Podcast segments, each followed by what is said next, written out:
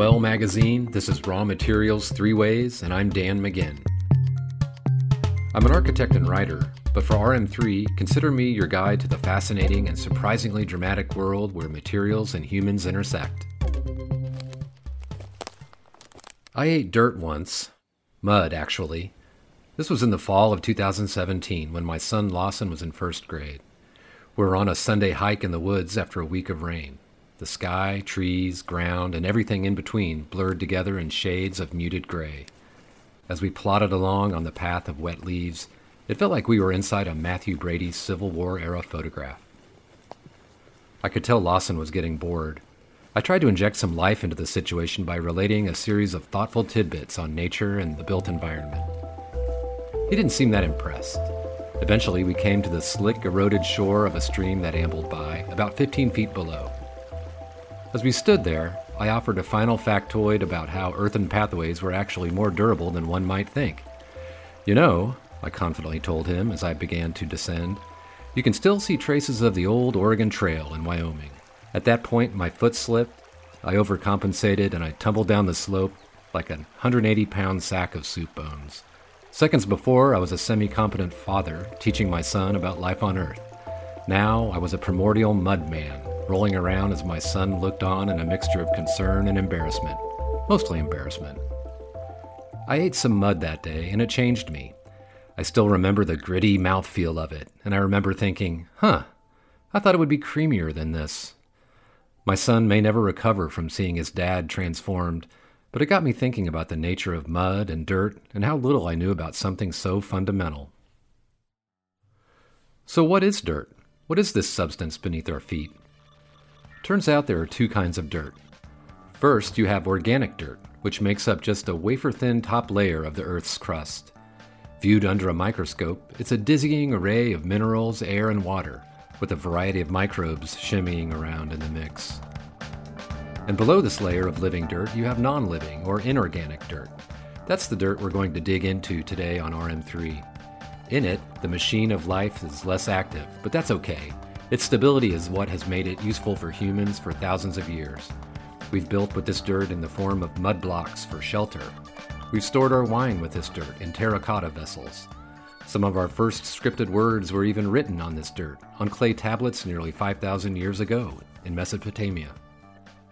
The trick we humans have been perfecting all this time, in order to make dirt more useful, involves getting the water out from in between the microscopic bits of stone, effectively gluing them back together into a bigger piece of stone.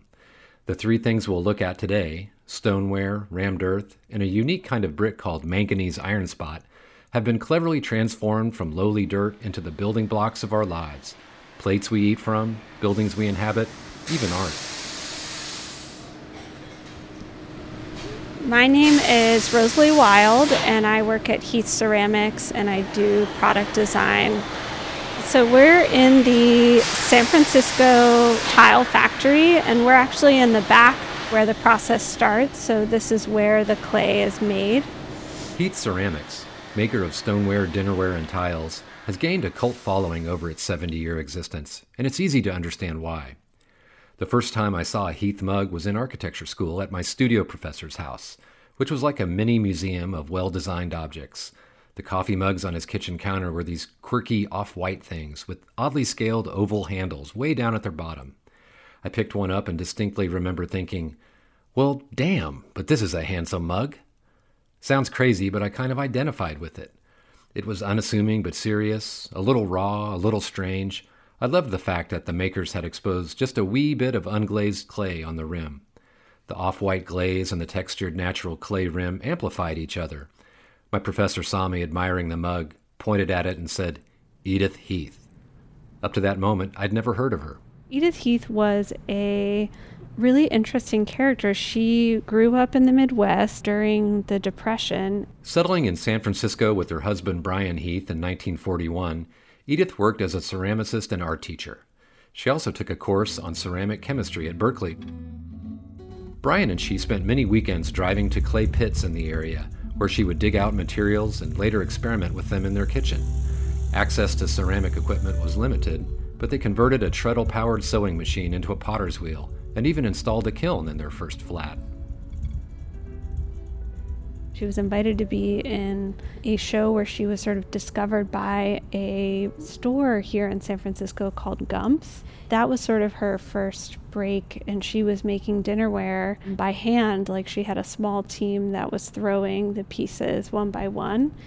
The kind of interest in her work took off, and eventually she was given the opportunity to build a factory in Sausalito in the 50s. Transforming a common material dug from the earth, clay, into something joyful, functional, and scaled to the human hand drove her to create iconic Heath designs, many of which are still in production today. She was part of modernist thinking. She wanted to make something that was it was designed well, it was handmade, but she wanted it to be accessible and so she was open to using some machinery in making the products because she knew that it wouldn't be viable to sort of make everything by hand if she wanted many people to have access to, to what she was making. Clay was Edith Heath's medium of choice, but it was also her muse. She explored it as a potter, of course, but also as a scientist, an artist, and an activist.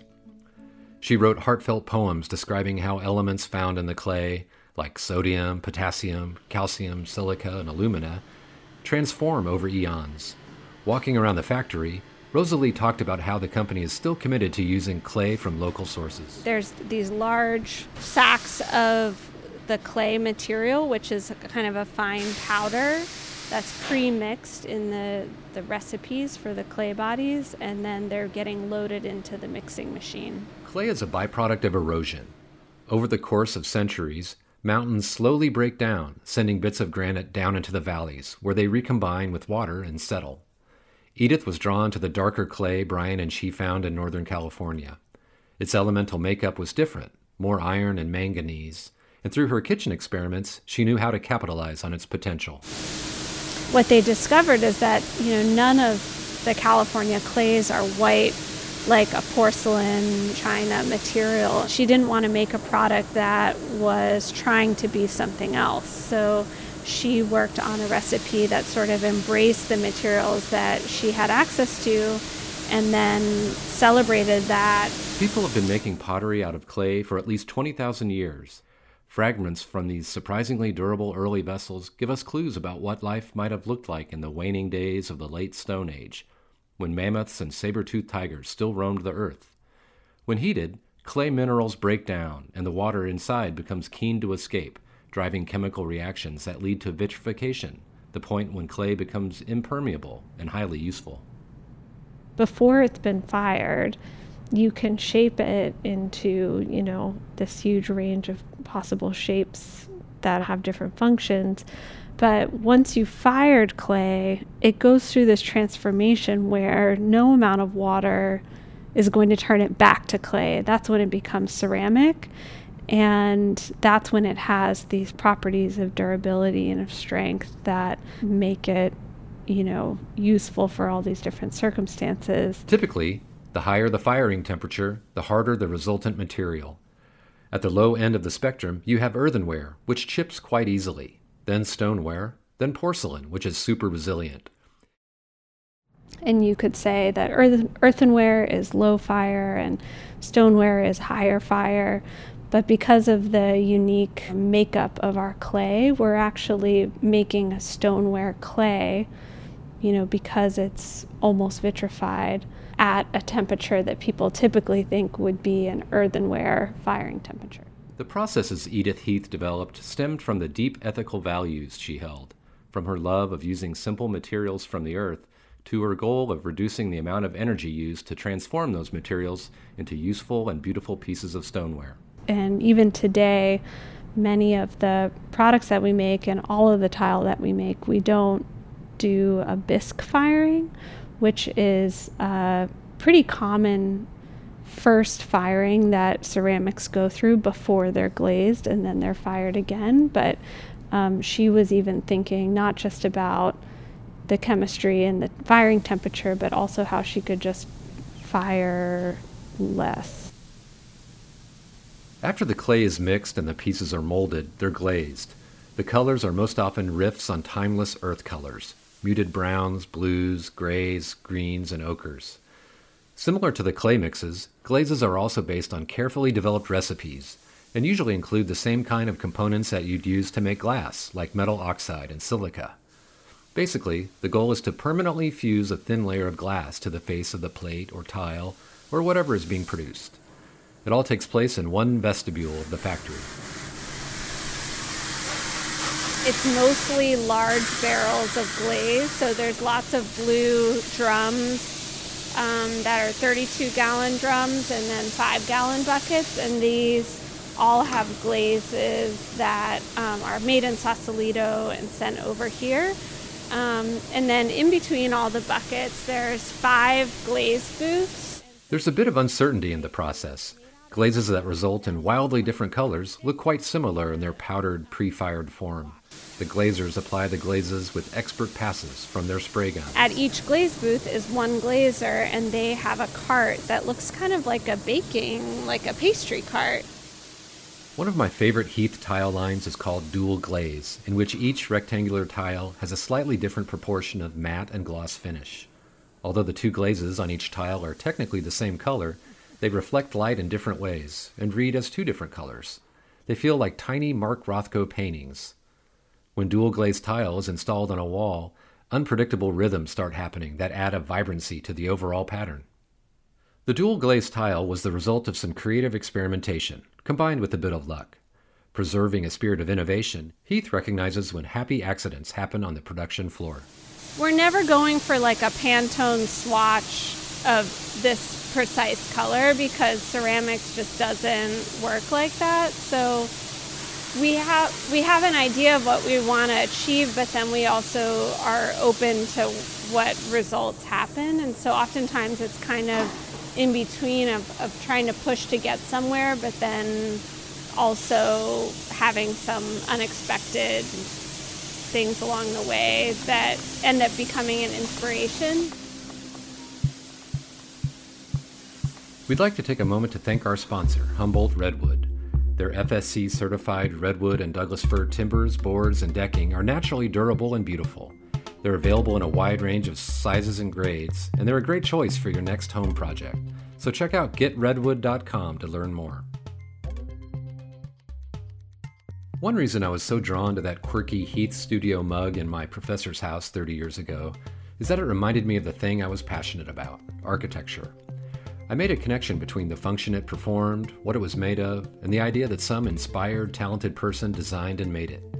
I'd been taught that buildings are machines for living, and here was this little white and brown mug with the funky lowrider handle somehow insinuating itself in the conversation. It was like a little clay building for coffee. On a much larger scale, you could think of buildings as vessels, very large mugs for people. The same ancient disruptors that figured out how to shape impervious bowls from clay also figured out how to transform it into sun dried bricks to make permanent dwellings. The basic idea here was to mix clay with a little water and straw, pack it into a rectangular mold, and then let it cook in the sun until the water naturally evaporated. The dried bricks could then be used to create walls for basic shelter.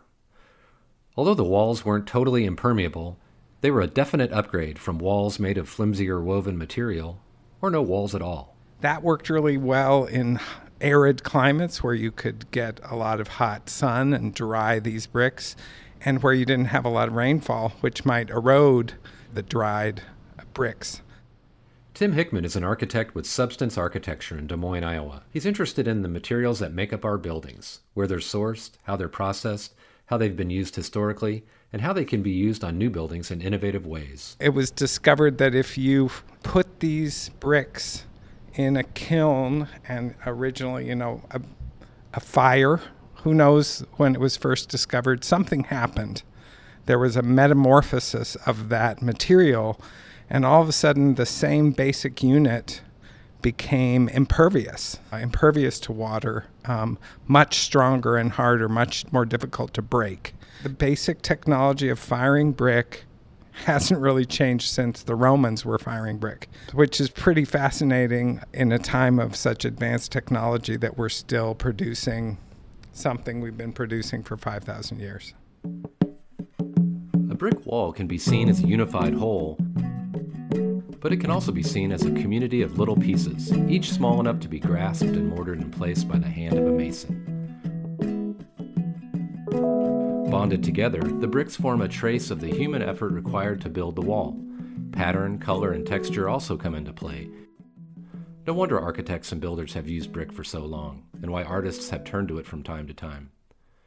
Tim worked with one such artist, Kerry James Marshall, to create a sculpture called A Monumental Journey in Des Moines, Iowa. The 30 foot tall piece commemorates the 12 African American lawyers who founded the National Bar Association in Des Moines in 1925, in direct answer to the segregated American Bar Association. Tim's role in the project was to be an architectural liaison to help Kerry communicate with the builder on how to construct the piece. Interestingly, when the process first started, nobody was talking about it being made of brick. Our office was signed up to basically design the infrastructure needed for the piece. So we thought, oh, we're doing foundations. We're, we're not doing very much. We're just making a home for this piece. And then it took a long time to raise all the money to, to solve all the elements to find a site. And in this process of years, Kerry's thoughts about the process evolved and, and the materiality of the piece evolved. When we finalize a location for the piece, we had a, a technical meeting with Kerry, which I thought was going to be a very straightforward meeting. And he started off by saying, I've really been thinking about this piece and I think it needs to be made of masonry. My first thought when he said that was, it's impossible. It seemed um, such an unlikely form to be able to technically figure out how to make this volume. I thought, how in the world could you make that out of masonry? Picture yourself strolling in a friendly public park in downtown Des Moines. Pleasant tree lined paths skirt the park, with a river rolling by in the distance. Eventually, you find yourself in front of Kerry's sculpture two stacked, truncated cones, like two giant Dixie cups, one inverted and balanced precariously over the other. It's actually in shape inspired by African talking drums. Kerry was interested in the fact that these drums used in a lot of parts of Africa, both historically and, and they're still used, they're used as a communication device across distances. He liked the idea that communication uh, was part of justice. The upper form is offset and pushed almost to the level where it appears to be ready to tumble off the lower form. When Kerry first was working on developing this form, he had a maquette and he literally pushed the, the upper volume to the point where it would tumble off the form. And that then he said that's where it needs to be, right at the point of equilibrium. The form is so unlikely, so gravity defying, that you're drawn closer, and at some point you see that the thing is made of black brick row after row of mottled, metallic looking, gravity defying black brick. Like the milestone the sculpture honors, bricks are the result of a transformative process where heat changes the clay into a type of man made metamorphic stone. He wanted the piece to be made by people in, in this community, and he wanted there to be a legibility about the fact that it was incremental because what we were trying to memorialize was incremental. And then as we got into the nature of the brick itself, there's things about the brick and about brick that also have a resonance with the subject of the piece. The piece is about change and it's about a metamorphosis. And so using a metamorphic kind of materials, it seems totally appropriate. To render Kerry's idea for a monumental journey, Tim proposed a type of brick called manganese iron spot. Deep black in color, it's manufactured at Endicott Brick on the outskirts of a sleepy town in southeast Nebraska. More people are em- employed by the company, the brick company, than live in the town. You know, at one point in Iowa, there were 300 brick manufacturers. So basically, we had clay and we made brick throughout the state. You know, Endicott is on the Little Blue River, and it's a natural depository of a specific kind of clay which is high in iron. When they make brick out of this clay, it makes really strong brick. Before it's fired, the wet clay looks like mud, a dull brown color. A special firing process gives it its rich black color and sheen. The interesting thing that happens with these particular bricks is in the late stages of the firing, What they do is they basically evacuate all of the air from the kiln, and in place of the air, they put natural gas. And the natural gas wants to combust. It's above it, the temperature where it would naturally combust, but there's no oxygen available in the air. So it seeks out the residual moisture and oxygen within the brick itself. And when it oxidizes, which you know burning is basically oxidation, it brings that manganese to the surface and creates a metallic surface on the brick. And so when you get this brick after firing, it looks sort of like an ingot of some metal that you've never really seen before. When you put it on a large structure like the Monumental Journey, from every angle, it has a slightly different color and reflectivity, and it's this very uh, alive and constantly changing kind of finish. Yeah, it does seem to be really a transformative material. You think of it as black brick, but like you're saying, it has a sheen to it, and there are areas that are more matte, and there are areas where it's really dark gray, areas where it's dead black, and then some areas where it's almost just a very, very small hint of like really dark purple in areas. It changes. One of the things I love about it is if you go to the sculpture at at dawn, it almost looks golden colored because it takes that uh, the amazing color of the early morning light and reflects it in an entirely different way than it reflects midday sun. And then at night, Kerry didn't want us to really light the sculpture, so the surroundings are lighted and the sculpture is kind of in shade, but it takes on an entirely different character from the reflected light of the surroundings.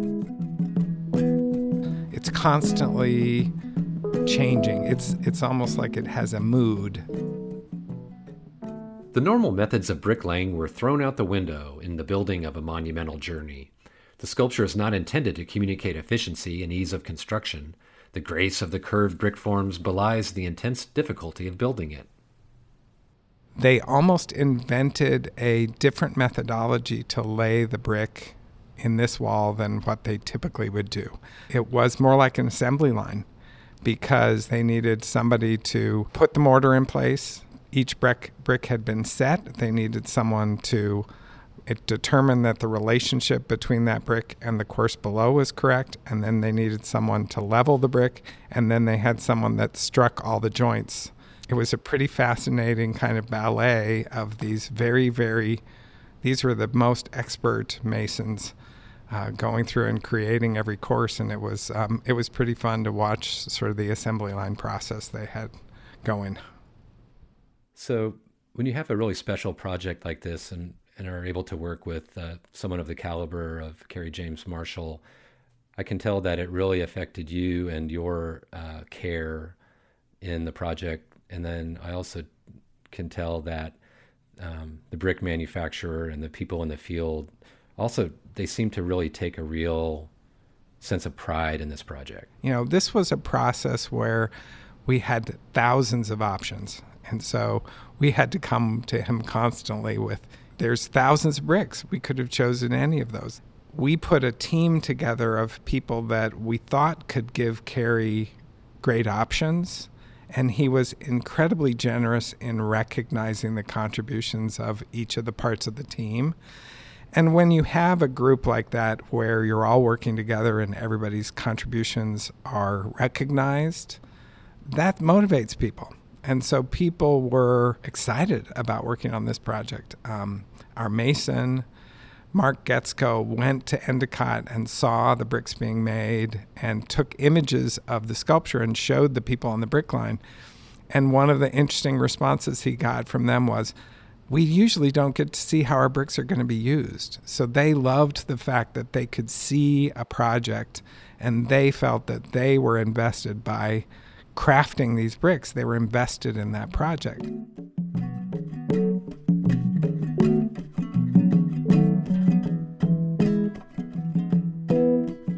The word brick derives from a Germanic source relating to the word break.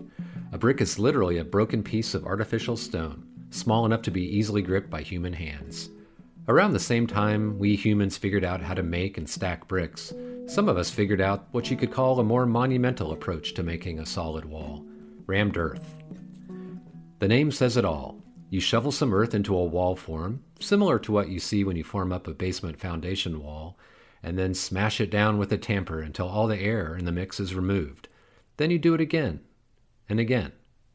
Eventually, you strip the forms and you're left with a big, beautiful stone like wall comprised of thin horizontal striations, roughly every 4 to 6 inches.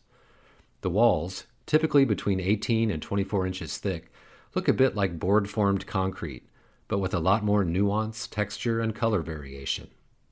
I first learned of rammed earth in the early 90s, thanks to the work of Rick Joy, a Tucson based architect. Joy's houses started showing up in architecture magazines, and they were fundamentally different from the angular, highly articulated buildings that were in fashion at the time. His buildings were deceptively simple and muted structures, bathed in light, completely at ease in their desert environments. Similar to Edith Heath, he was a bit of a disruptor, embracing the inherent beauty and functionality of a raw material that most others had undervalued. Well, I've always been fascinated with um, building culture of place, the spirit of that. And coming from Maine, um, directly from Portland, Maine to Tucson, I had these brand new eyes for the environment. Everything was completely different. It's very um, fulfilling to think about a, such a different place and the nuances of lifestyle and then the flora and fauna. I just sort of melted into the place and discovered rammed earth as one of the more contemporary building processes um, here in the desert. We did really the first uh, exposed rammed earth buildings in the region. And so um, it, I just fell in love with it. Such a poetic um, process. And you'll notice in the works that each one has the, uh, the detailing comes from the notion of a ruin because when you build with rammed earth, you end with a ruin at one point, and it's just rammed earth and concrete. And so we just carefully detail uh, in such a way as you would insert a new window in an old castle or ruin somehow. What's the process for creating a rammed earth wall? For our buildings, we take um, the earth, and it has to be diatomaceous earth. It's uh, with no organic matter at all, and um, that's easy here in in the Tucson Basin.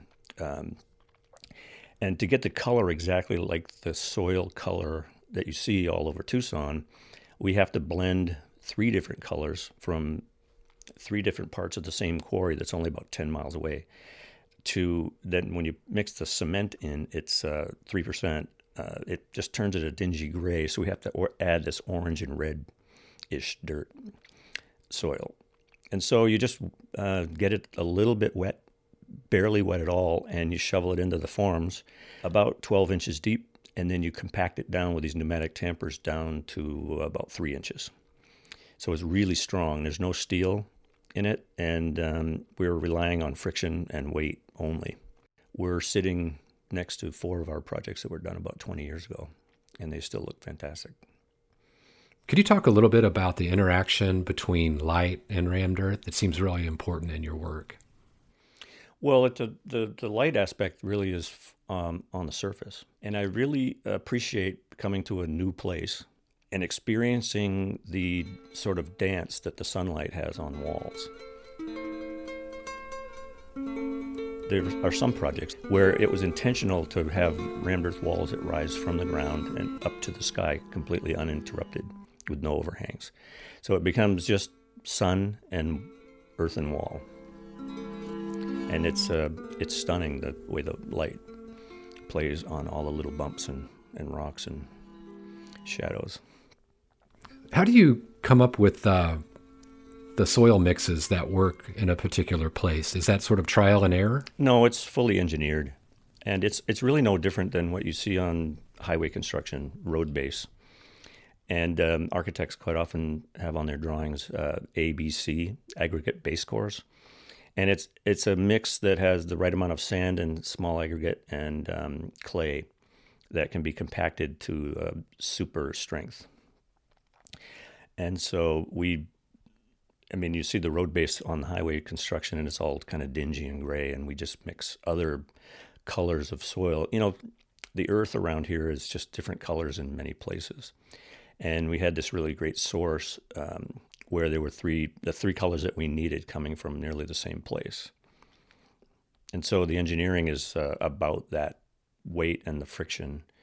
We end up with like 98% compaction, which is really strong. So um, your Adobe Canyon house, it's a great example of rammed earth. As I look at it, I see four rammed earth forms that kind of form the corners of the house, and each of those houses a different function. And then glass separates the forms in a really elegant way. And there are these two huge sets of stainless steel gates that allow to be allow the house to be shut down when it's not occupied.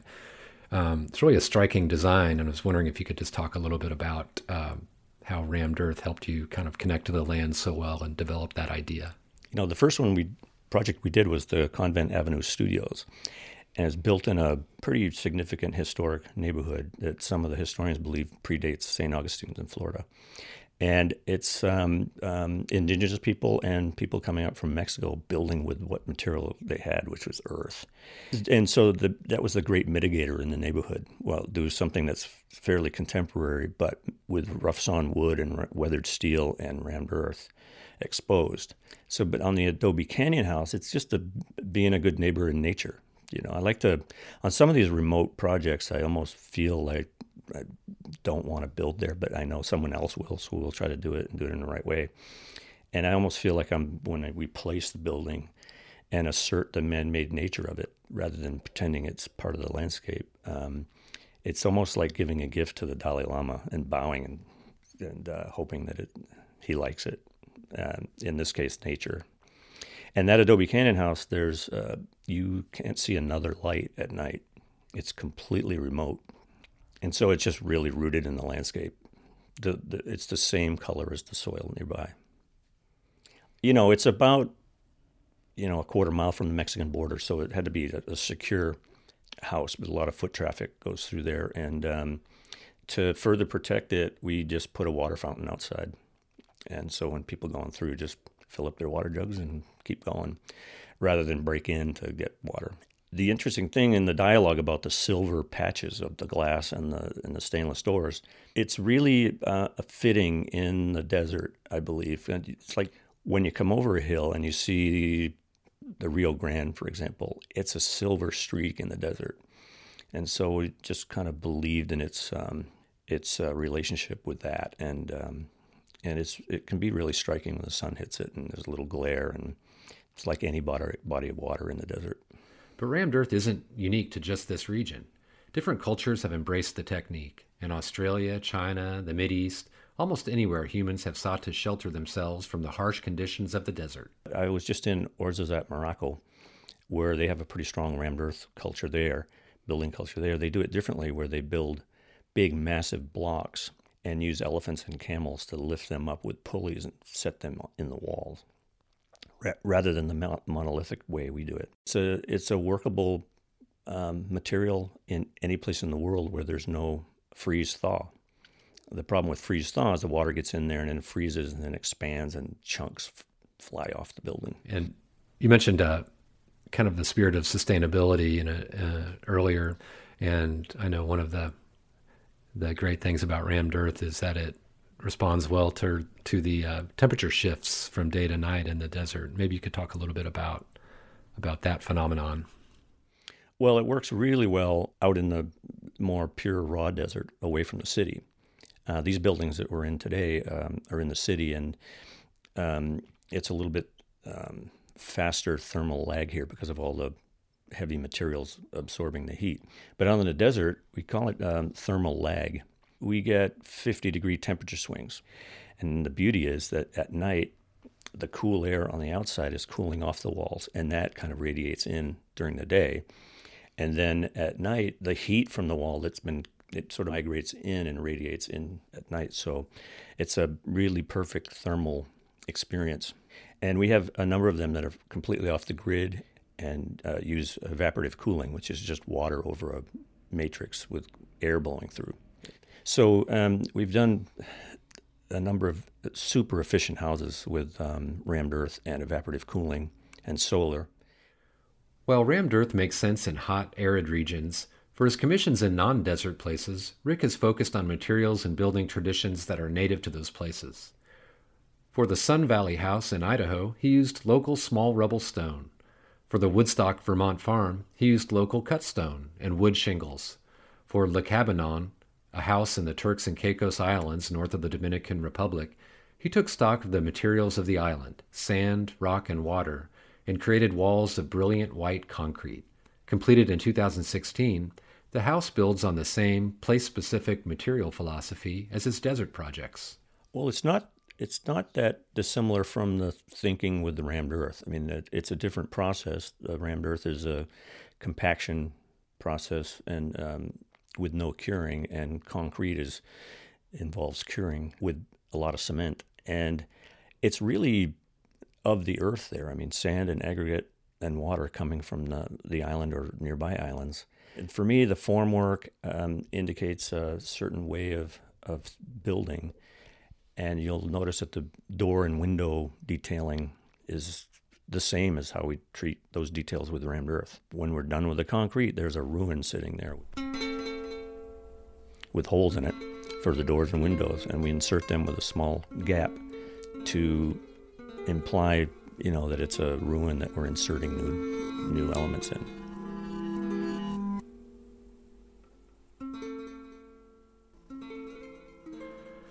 In stories of creation, dirt isn't just the stuff of buildings, it's the stuff of life. In Sumerian mythology, humans were created out of water and clay. In Greek mythology, Prometheus forged man out of water and dirt. Adam, from the book of Genesis, whose name means something along the lines of dust creature in Hebrew, was fashioned out of soil. Other cultures, Chinese, Egyptian, Hindu, Incan, and dozens more, have strikingly similar origin stories. We come from the soil, and we've gone on to shape civilizations with it, fusing ourselves to the place we inhabit through thoughtful design. So, a shout out to the thing we take for granted more than anything else on this planet this Earth. RM3 is a podcast by Dwell Media, your guide to living with good design. Jonna McCone is our editor, and Jenny Shia produces the show. I'm your host, Dan Maginn.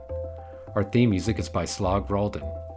Thanks to Rosalie Wild of Heath Ceramics, Tim Hickman of Substance Architecture, and Rick Joy for contributing to Dirt Three Ways. And thanks again to our sponsor, Humboldt Redwood.